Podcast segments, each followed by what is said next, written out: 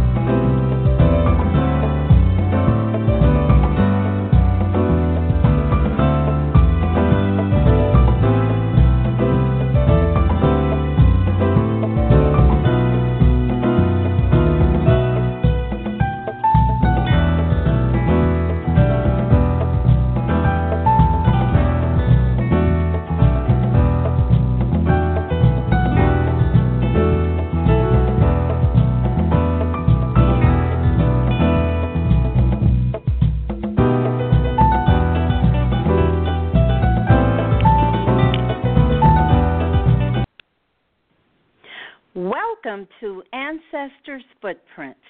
This is your host, Bernice Alexander Bennett, and a special welcome to the callers and chatters to the show tonight. This show will provide individuals interested in genealogy and history an opportunity to listen, learn, and take action. Well, tonight's show is about the freedmen of the frontier with selected Cherokee, Choctaw, and Chickasaw freedmen families. And my guest is genealogist Angela Walton Raji. Angela is a descendant of Choctaw freedmen, former people enslaved in the Choctaw Nation by Choctaw Indians. Angela is a blogger and podcaster, and she claims both Arkansas and Oklahoma as her home states. She has a degree in Spanish from St. Louis University and a Master of Education from Antioch.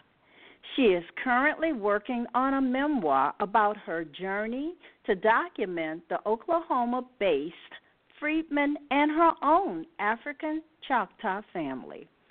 Her research continues at the National Archives in Washington, D.C., and also from Maryland, where she continues to research and write. So let me give just a warm welcome to my genie bud, Angela Walton Raji, to Ancestors Footprints. Welcome, Angela. Why, thank you, Bernice. Thank you for that warm introduction. I certainly appreciate that. And uh, it is great to be here. And I always enjoy talking with you and listening and learning from you. And I'm just thrilled to be here. Well, you know what? Tonight, I'm thrilled to learn from you because I consider you an expert on this topic. So Uh-oh. let's begin kind of with your beginning, okay?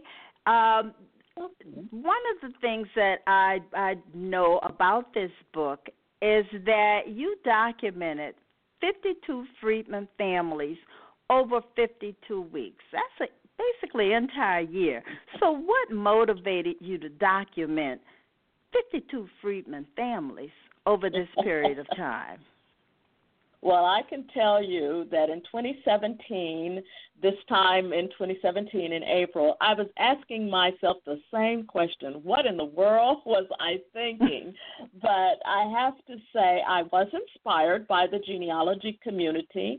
I know that many people who are out there in the blogosphere, those who write blogs, were undertaking numerous projects and following numerous genealogy memes, and one of them was to document 52 ancestors in 52 weeks. And I was just kind of impressed with that. Wow, oh, okay, interesting.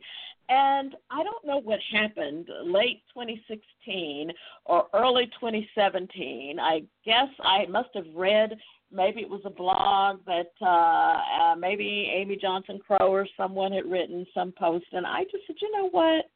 I am always talking about on my own blogs, many of the families from the five tribes in Oklahoma.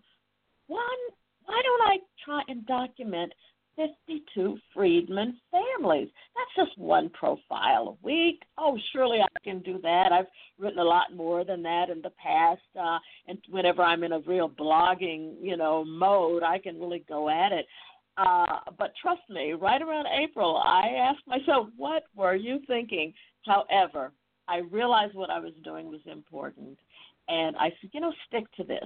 And I decided to focus on the five tribes. Uh, my ancestors come from the Choctaw Nation. My grand, my great grandmother, uh, and great grandfather, and my grandfather as well, as well as uh, his brother and sister. They were all freedmen, and they were all on the Dawes Roll. And I, you know, had made this discovery back in 1991 and had committed a long time ago uh, which I can certainly talk about that. But uh, I've made a long time ago to talk about the freedmen continually because they were probably among the most undiscussed individuals in the genealogy world. There are all kinds of books on Native American ancestry. No one ever mentioned the freedmen, but we're talking 20,000 people, more than 20,000 people. We're talking 20,000 files and a file can have as few as one person or as many as 12, 13, 14 people in a household. And so we're talking thousands of people who've basically gone undiscussed, undocumented, and few profiles of these families that are there. So I stayed with it in 2017, and once in a while I'd get behind. So that meant if I didn't get my family profile of the week, uh, then I have to do two the following week to catch back up. And we're talking about the tribes, the five civilized tribes as they're known in an official way Cherokee, Choctaw, Chickasaw, Creek, and Seminole nations.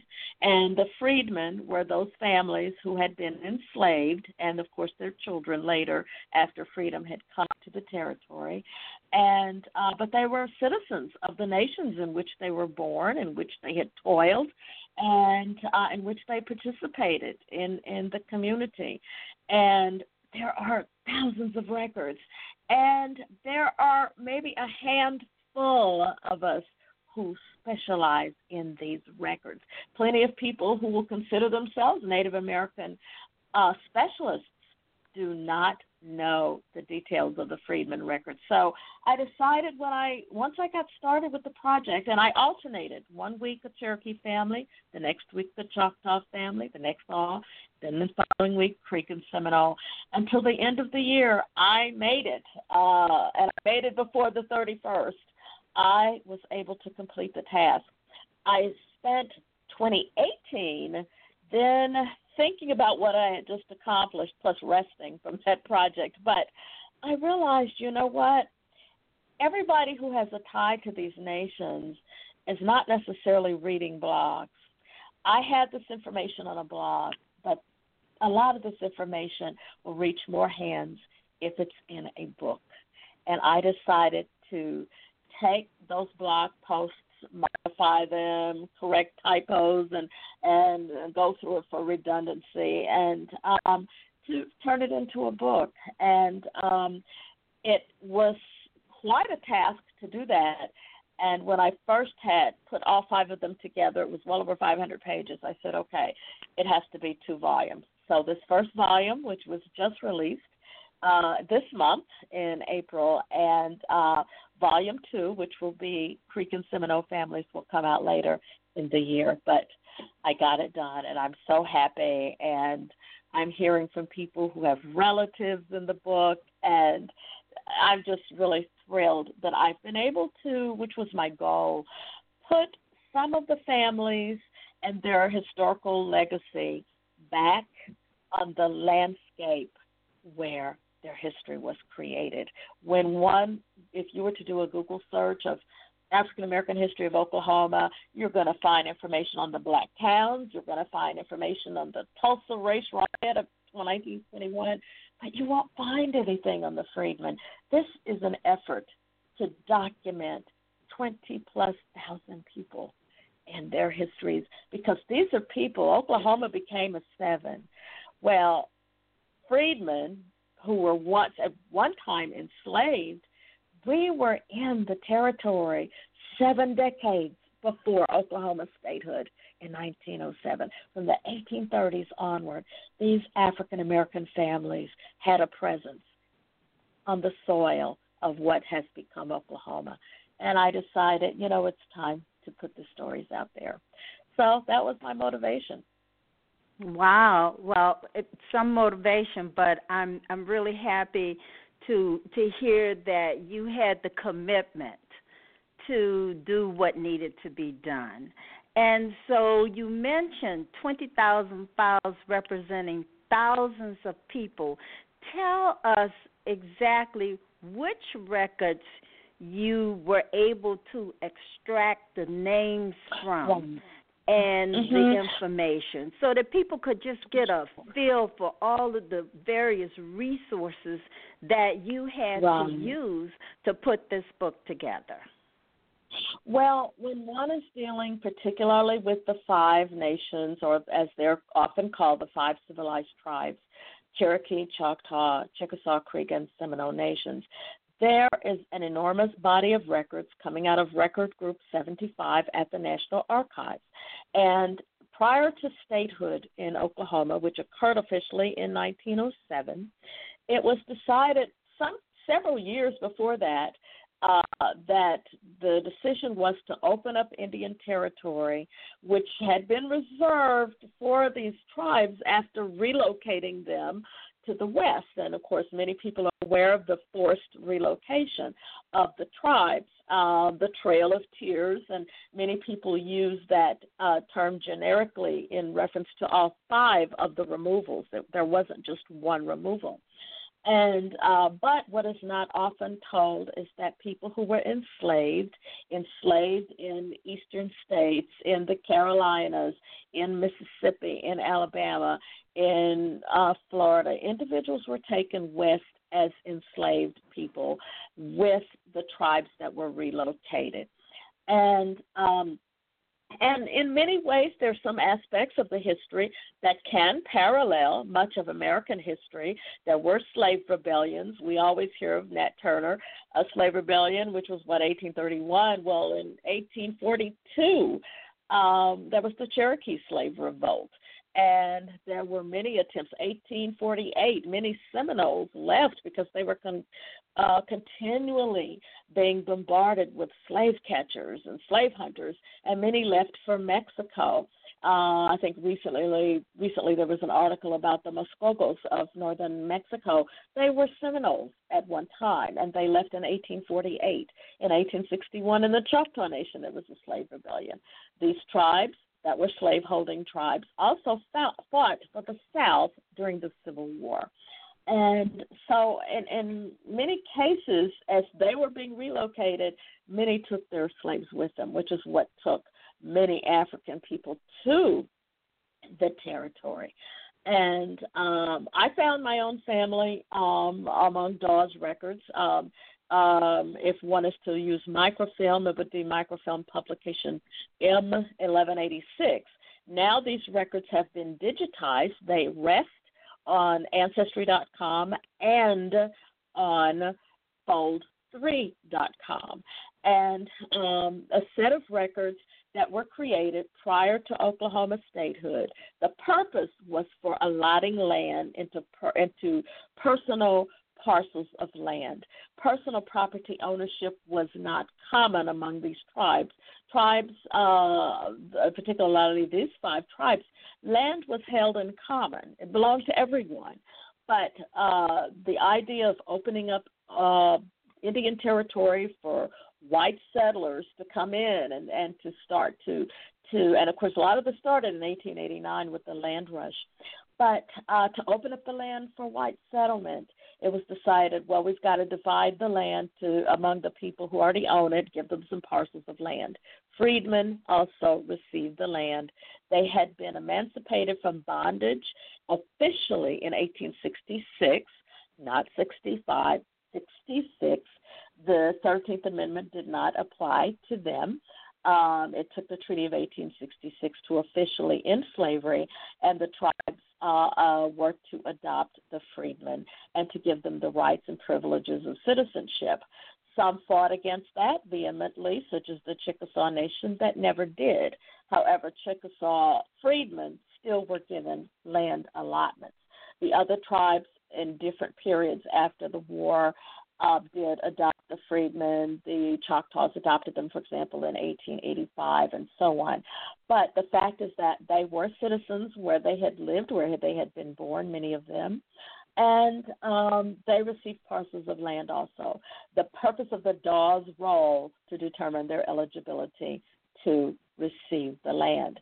There are three primary records. I mentioned enrollment cards there is also a testimony. People had to go and testify and prove their eligibility. The testimonies that they gave are part of the Dawes rolls. The microfilm collection is M1301. It also, this, this interview is also found on Ancestry and also found on Fold3.com. And the third part of that process and the third major document is the land allotment document. People got certificates. Actually, in, in many cases, when you look at the land allotment applications, you'll see it says homestead application. They were treated as homesteaders and were given anywhere from 40 acres such as uh, Choctaw and Chickasaw freedmen. Creek and Seminoles got 60 acres, and uh, and of course, if you were there was some discrimination because if you were on a blood roll, you would get 320 acres. And this is not per family, this is per person, even children. So, even among the freedmen, if there were five people in the house, every person, including the children, got 40 acres each child as well. Uh, these records exist that speak to that. And particularly the freedmen from Indian Territory um, are among the most documented African American people who had a relationship with Native uh, people. And of course, there are roles, numerous roles, that predated the Dawes rolls, which went from 1898 um, initially to 1906, and then finally the rolls were closed uh, at the end in 1914 when the newborns and minor children were added but there's a plethora of records. We're talking millions of pages, and uh, it's absolutely incredible. When I first discovered my family in 1991, what astounded me after I read my my great grandfather's words in his interview, and even my great grandmother Sally, who lived until 1961. She was born in 1863 in the middle of the Civil War. She was 98 years old when she died and to read her words as she's talking about her mother, Amanda Anchatabi, and to read the words of individuals who knew her when she was an infant. And I realized, wow, look at this. And one of the words I'll never forget when they wanted to, proof that Sally, my great grandmother, was truly uh, a freedman, they had to have proof. And the proof was often the word of a person who was an an, uh, an Indian member of the tribe by blood, although she had the blood of her Indian father, but uh, uh, still her African mother put her in a freedman category, which is another story. But um, when I read the words from Nell Perry, who was from the slaveholding family, and he said, and I quote, "The mother of Sally Walton was freed under my sister, Emmeline Perry. And then the interviewer said, Well, who is Emmeline Perry? What is she? And he answered, A Choctaw, because of course he was also Choctaw. And then I realized after I'm reading these words and just just astounded by what the what I was looking at. But then I looked at the file in front, I looked at the file behind, I looked at multiple files, ten files over, I was recognizing the surnames of people with whom I had grown up. And as children in western Arkansas and some from eastern Oklahoma, you would hear people saying, Oh yeah, yeah, our family's part Cherokee or you know, it's this childhood bravado, you know, I grew up in the fifties and sixties with all the westerns, you know, were these just children saying something? And little did I realize until I saw those records, oh my gosh, they're speaking to their truth and their ancestors were freedmen of the Cherokee Nation, freedmen of the Choctaw Nation, as were mine, and uh, and of course there were other Seminole freedmen, Creek freedmen. it just went on and on. I made a commitment to do at least as much as I could to research and tell the stories. But then after I had done the blog exercise of 52 families, I realized more people needed to at least see these. And so far, the response has been good. Um, I've heard from people who, one gentleman said in one of the groups that I belong to, he said, Wow, I bought a copy of your book to show support. Little did I know I was going to be blessed. My family is in your book. And that just touched my heart. It just, I said, then I have accomplished what I hope to do. So, uh, well, Angela, you know, as you know, I started reading your book and I found three families in your book that are matching my DNA. I said, wow. "Oh my goodness, that is amazing!" right. I mean, I'm I, like, "Oh, I cannot believe this." But I want to know, and and I would like you to just take the time to share with us these that you found in your research and your writing of these 52 families because I don't know if people really understand just how profound this information is when you're actually it's almost like you're listening to them speak to the yes. interviewer and you're oh, hearing the questions and you're hearing the answers to the questions. And so, if you will, I would like you to just give us one or two very interesting stories and take us all the way through the file. Oh my goodness. Well, I could. Of course, I do have a personal bias. I can take you through through the Walton file if you're interested in that.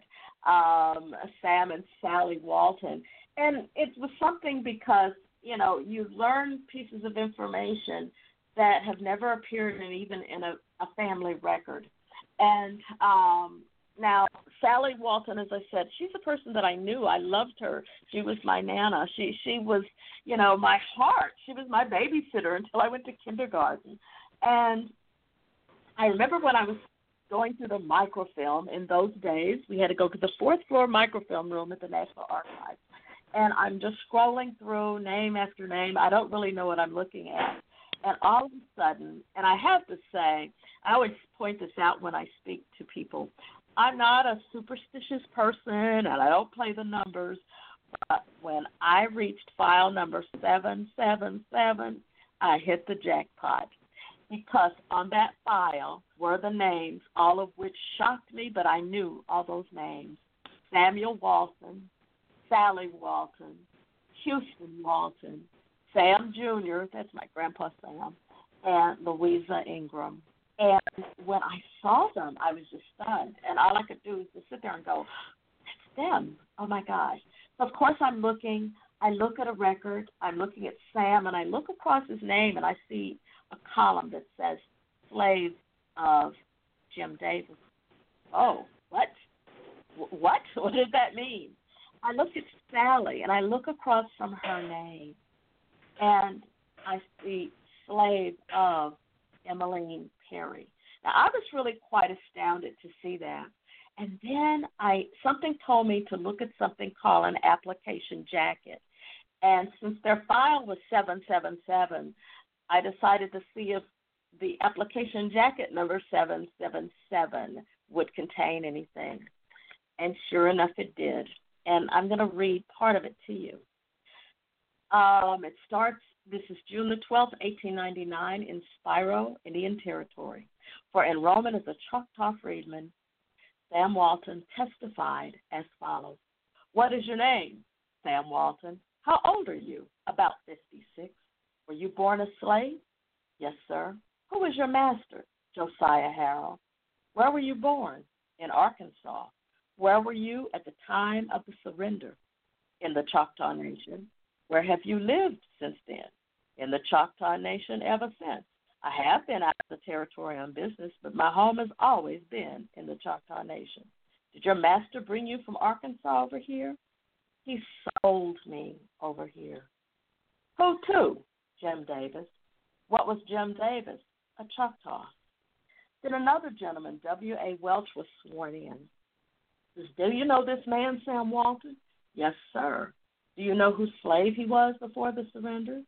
I'm not definite about it, but my memory is that he belonged to Jim Davis. Do you know where he's lived since the surrender? No. Then Sam was re examined. Are you married? Yes, sir. What's your wife's name? Sally Walton. What is your name? Sally Walton. Who did your mother belong to? Gilbert Perry. Was he a Choctaw or Chickasaw? Choctaw. What's your mother's name? Amanda Antatabi. She was then required to bring in another witness.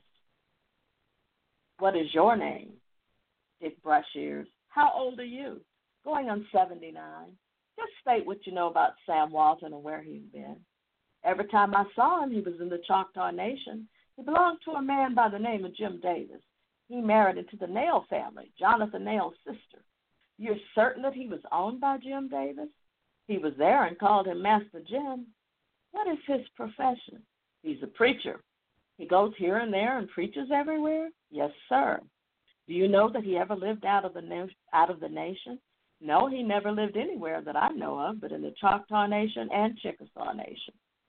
Regarding the enrollment of Sally Walton, Nell Perry was sworn in. What is your name? Nell Perry. How old are you? 64. You know Sally? Yes, sir, I know her. Do you know who she was freed under? The mother of Sally Walton was freed under my sister, Emmeline Perry. Was your sister a Choctaw? Yes, sir. She was freed here in the Choctaw Nation, was she? Yes, sir. Do you know whether she has any children? I don't know what children she has, but she had about three the last I knew anything about her. She was here in the Choctaw Nation at the time of freedom, was she? Yes, sir. She was a very small child. She was still a sucking child at that time. Sam was re examined, and he said, I have a stepdaughter, my wife's daughter, I want to enroll. What is her name? Louisa Ingram. Has she any children? No, sir. She's a daughter of your present wife, is she? Yes, sir. And finally, the outcome enrolled Sam Walton, his wife, two children, and stepdaughter as Choctaw freedmen. I'll tell you, when I read that interview, and I'm reading this on microfilm in the National Archives, I was stunned. This is pre cell phone, so I could not get on the phone and call my mother and say, You won't believe what I found. But trust me, when I got back home, I did call her. And um, it's amazing. All of this came from the interview packet, which was 777, which coincided and corroborated the data on the enrollment card number 777. And of course, they did receive their land allotment. And I think of Sally. Here's a gentleman who remembered her when she was still a sucking child. I knew her in the last years of her life as an old lady in her 80s and 90s, a lady who made sassafras tea for me as a child and would let me sip out of her cup sometimes. And this was just such a, an overwhelming feeling to read also her words when she refers to her mother, Antatabi, Amanda Antatabi, and to realize, wow, I had not only found my family, I found pieces of their words. When I pulled the land allotment record, I found more of the words. And wow, this is something. And there are literally thousands of records like this. And so I had this to is just amazing. You know, just to think. First of all, you knew your grandmother. And here yes, you are reading this document. I mean, this yes. is just amazing. And it was 1899 when this conversation occurred. Mm. It is, mm-hmm. it is something, and uh, wow. And then I found other records pertaining to you know the same family. Uh, Louisa, her daughter, later got married to a man called George Sanders, and then George Sanders then testified. So the, their children would be placed on the rolls, and they got land. And you know, it's just one of those things that it's it's it's incredible. And if anyone is from eastern Oklahoma or western Arkansas, chances are they have a file like this, and and chances are high that they have a file like this. And um, and some of these files are totally incredible. They just go on and on and on. Uh, one of the files they asked the gentleman, you know, to tell his story, and he was saying, "Oh yes, I was taken south to Texas, and then I had to work my way back." And he tells where he was. You know, first he was down in Caddo, in the southern part of uh, the Choctaw Nation. I had to work my way up. Then I went to Fort Gibson before I got back to my home in Tahlequah. And it's like, wow. It's as if one has a chance to speak to their ancestors or listen to them tell their story. And that's why this book came to be. Um, and um, volume two will be out later. So um, right. Well, we're going to take just a quick break and come back and just talk about how genealogists can use this book. So this is just a quick break. Angela. Give you a chance to just breathe, and we'll be right okay. back. Sounds good.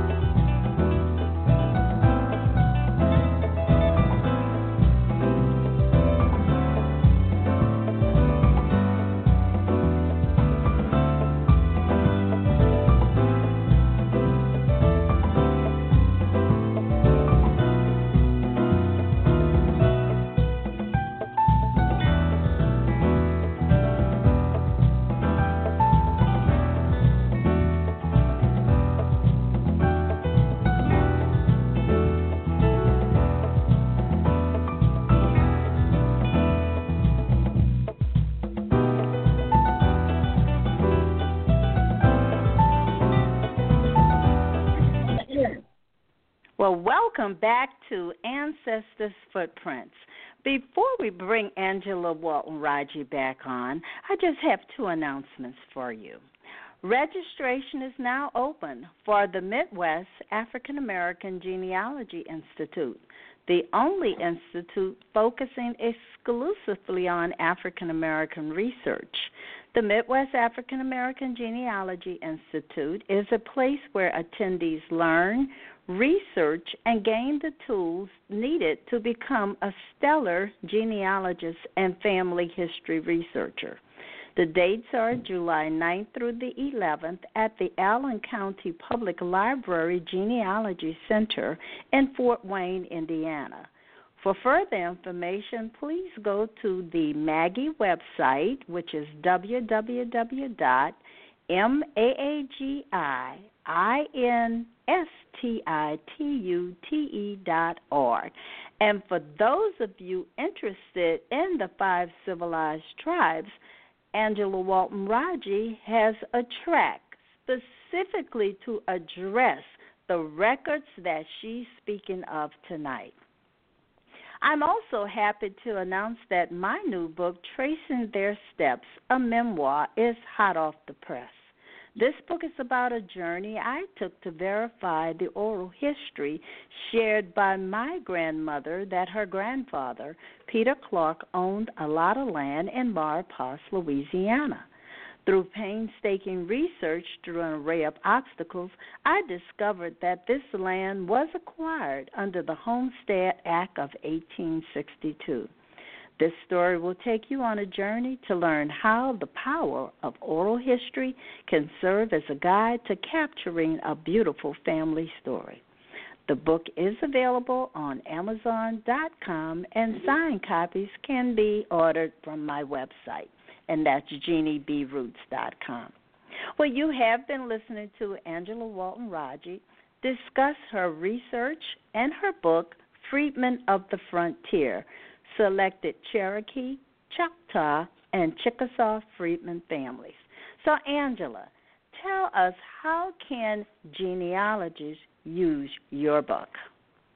Well, one of the things that uh, I think both genealogists as well as individuals who are interested in community history, community preservation, and also historians have a chance to utilize this book to number one, study the profile of families, study movement, study migration, and also study culture. Those who are interested in sort of a cultural identity uh, of these individuals who lived in very, very, very unique communities on the Western frontier. And the communities are unique from each other. One just can't simply take a, a paintbrush and paint it and say, oh, okay, Oklahoma freedmen.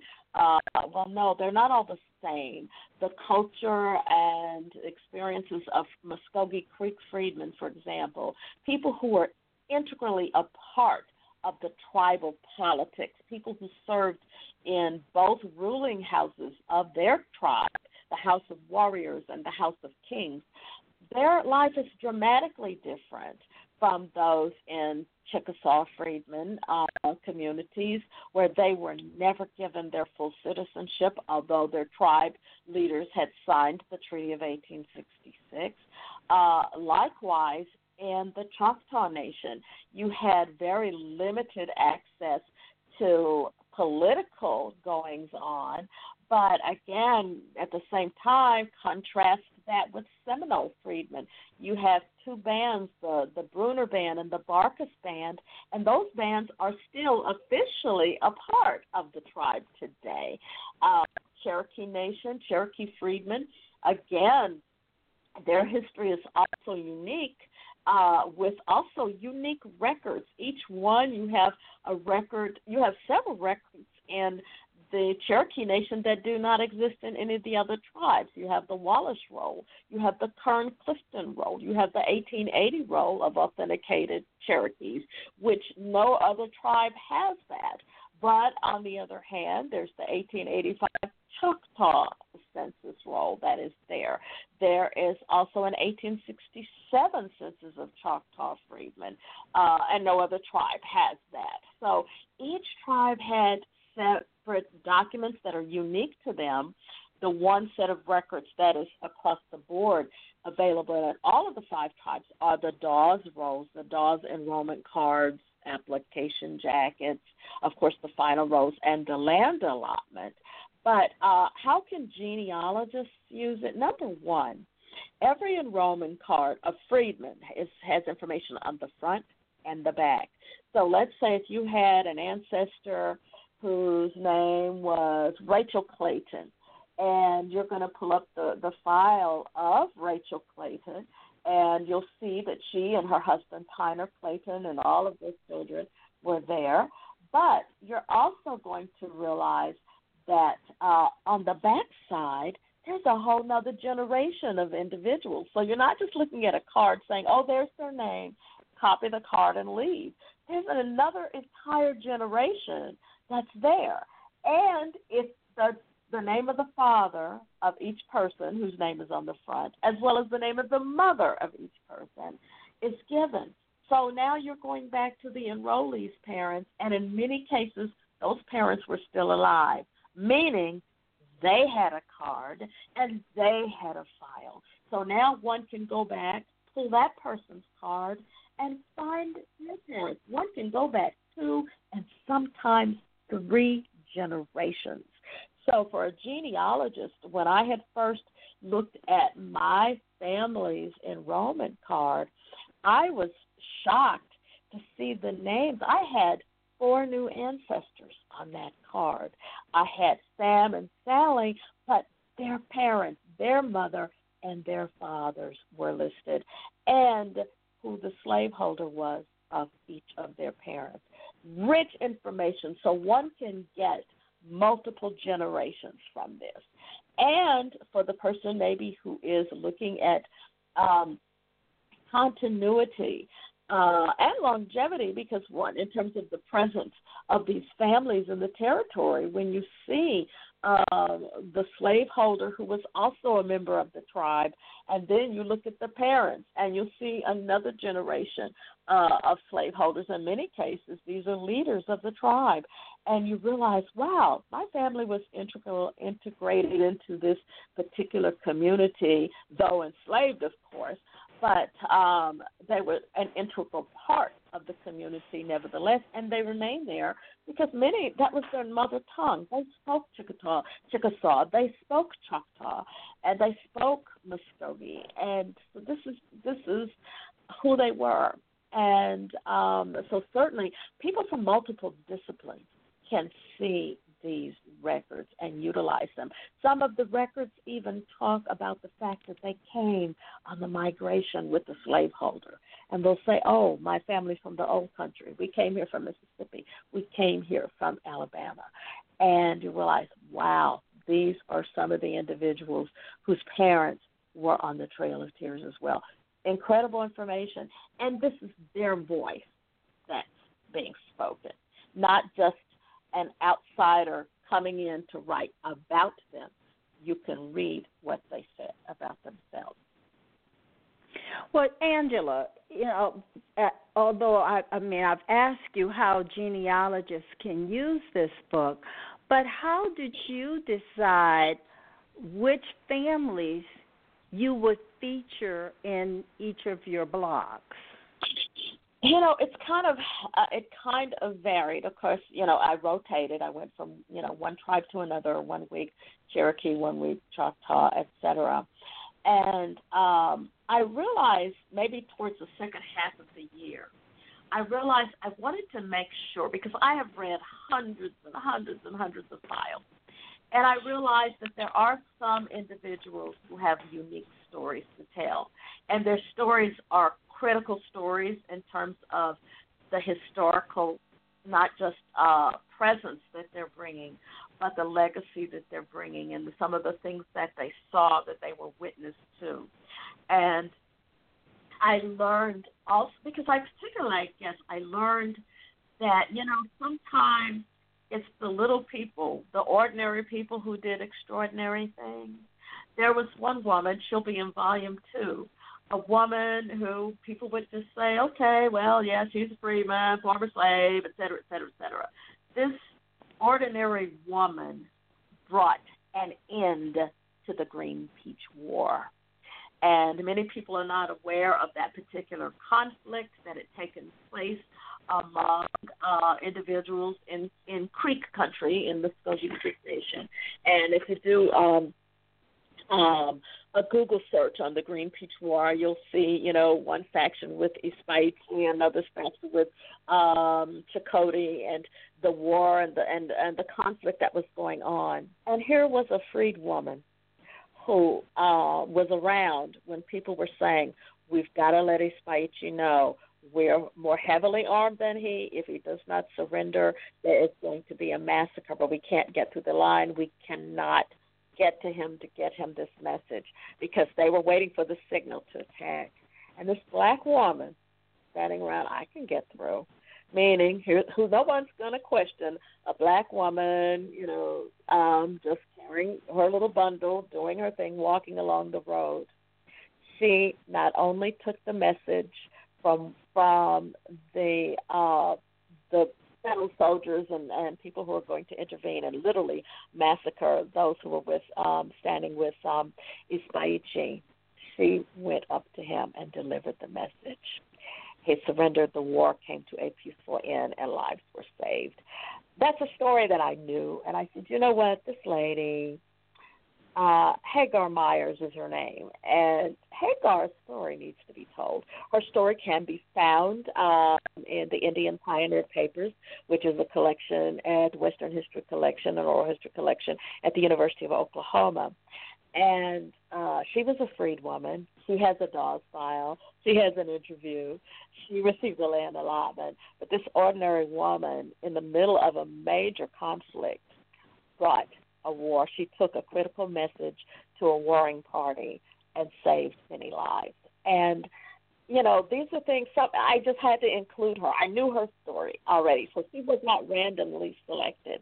Some were random, but some were not. I knew I had to include at least one of the landmark cases where people were suing to have their status changed. Joe and Dillard Perry.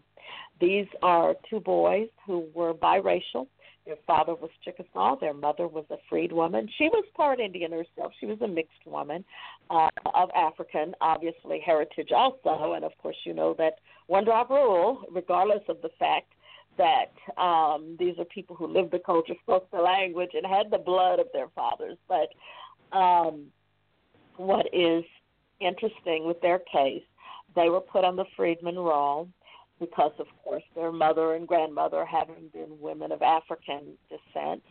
And the mother said, wait a minute, I was married to their father, Charlie. And their story is an interesting case because um, it was considered a felony intermarriage. To, um, does that sound familiar? Sort of a 20th century ring as well. It was a felony for anyone to marry another person of the African race. And um, these individuals, in fact, uh, had cohabitated. They had married according to Chickasaw custom, but um, were arrested and uh, for cohabitating and uh, taken to Paris, Texas. And it's kind of perplexing in terms of how was their marriage allowed, but they were allowed to marry. They returned to Chickasaw Nation where they had always lived. And um, and meanwhile, her husband, Charlie, gets sick. He passes away. The Dawes period starts up. The children were put on the freedman roll. But she knew my children will get 320 acres instead of 40 if they're put on this roll by blood.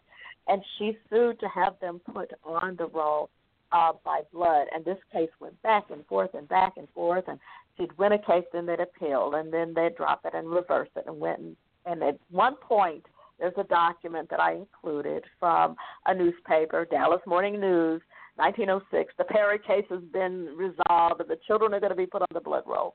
But fast forward 21st century today, if you pull up their names, they were put back on the Freedman roll. But this was a landmark case. This case attracted the attention of many, many, many people, and um, that kind of sentiment towards people who were once enslaved or who had an, an ancestor who was enslaved and how they were treated, that difference in policy towards them, even though they were just as Chickasaw as, as anyone else. Um, it needs to be shown in terms of the kinds of things that were uh, facing them as people trying to continue and manage their own lives on the frontier. Well, one of the things, I mean, I'm listening to you share this information, and I know that in July you will have a course, a track yes. at the Midwest African American Genealogy Institute that will focus on the five civilized tribes. So, will they learn what you are saying to us tonight? Well, I hope so. Uh, one of my goals with the track, number one, is to create others who are specialists in this arena. There are, what, three people that I can name offhand who specialize in these records. And there may be a handful, I know it's less than a dozen, around the country who truly can specialize, who can name five records beyond the Dawes records that would reflect Freedman off the back? And can they name at least two records from all of the five tribes that are not Dawes records? I would love to see a community of professionals who really know these records. There mm-hmm. is not a community. And um, there are a handful of us, and uh, we will be teaching at Maggie, by the way.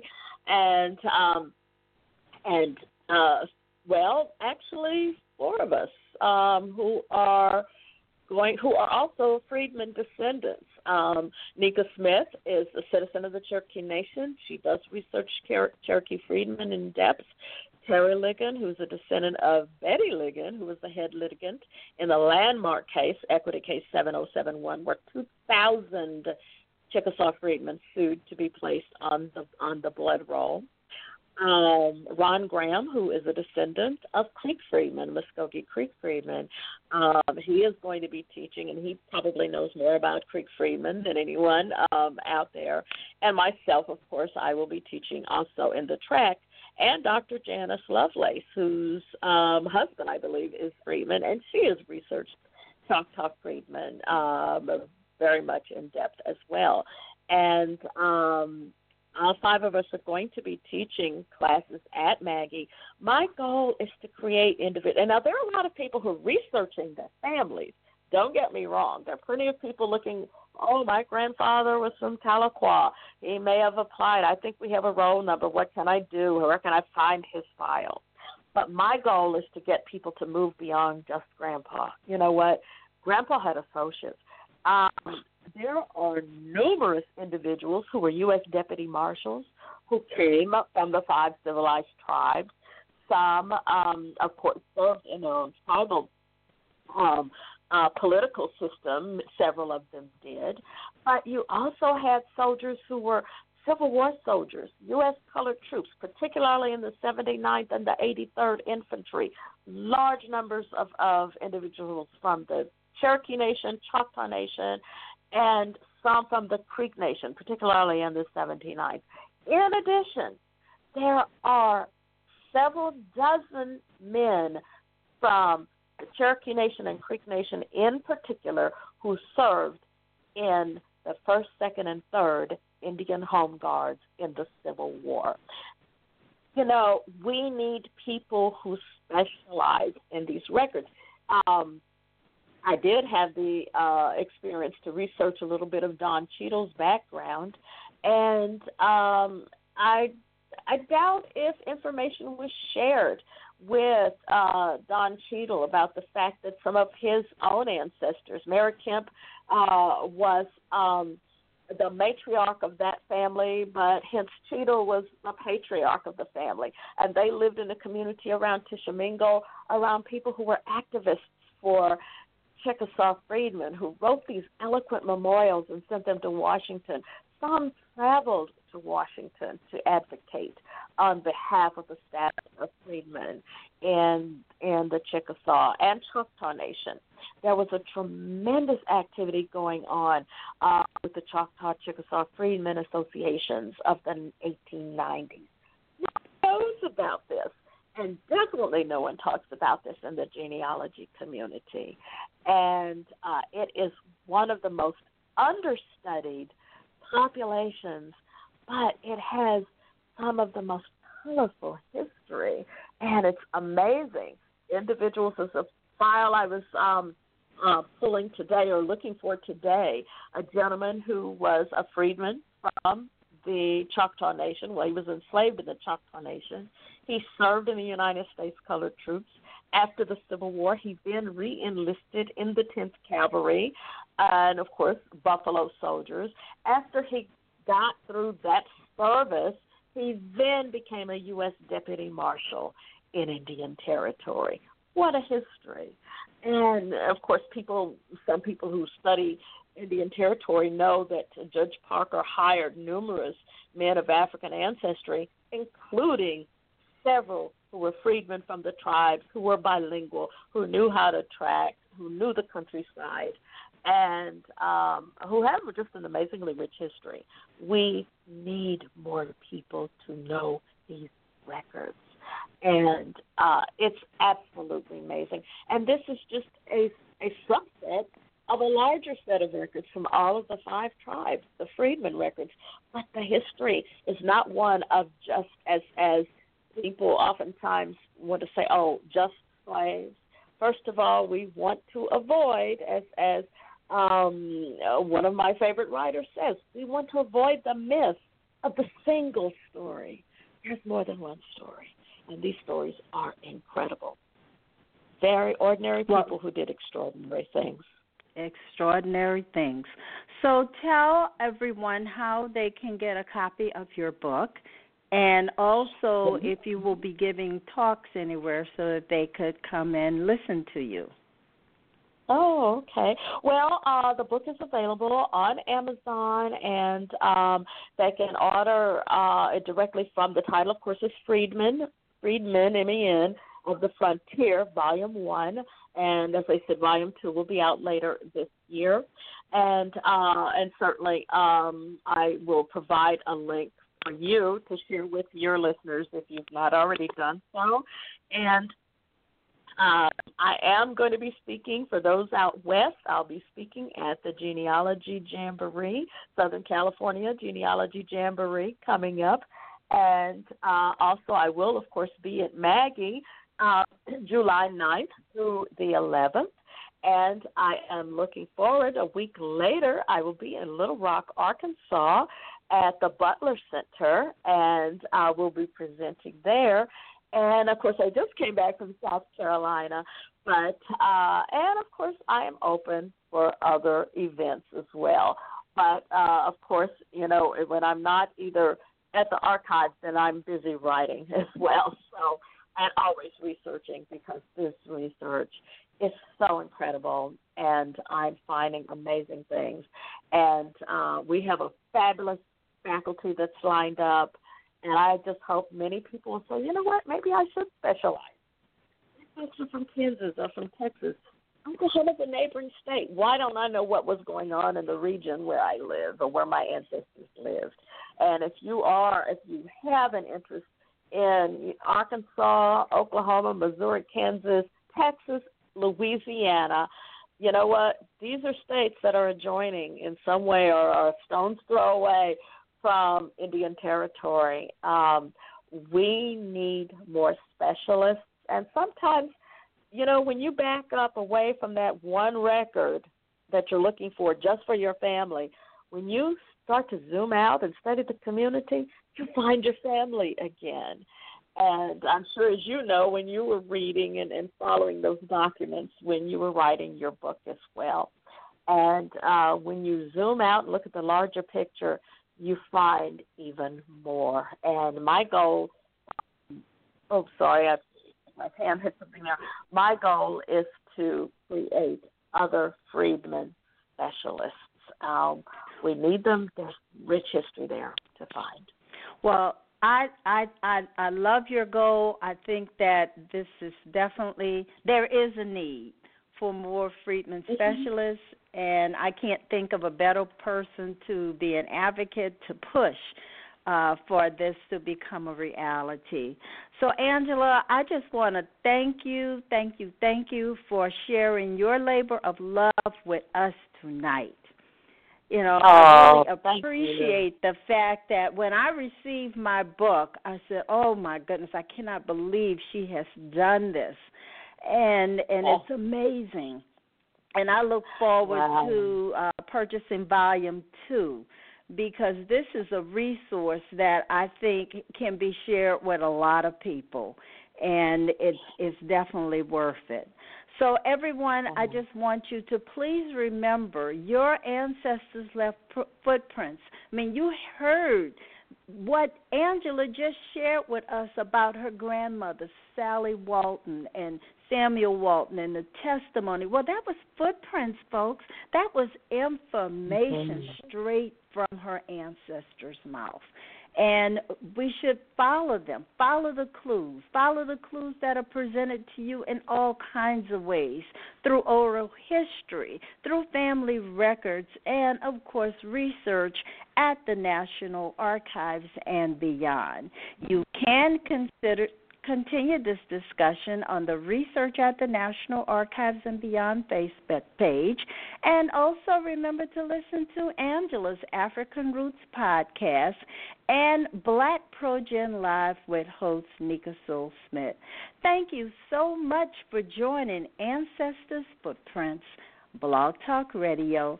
And I look forward to all of you joining me next week. This is your host, Bernice Alexander Bennett. Good night, everyone.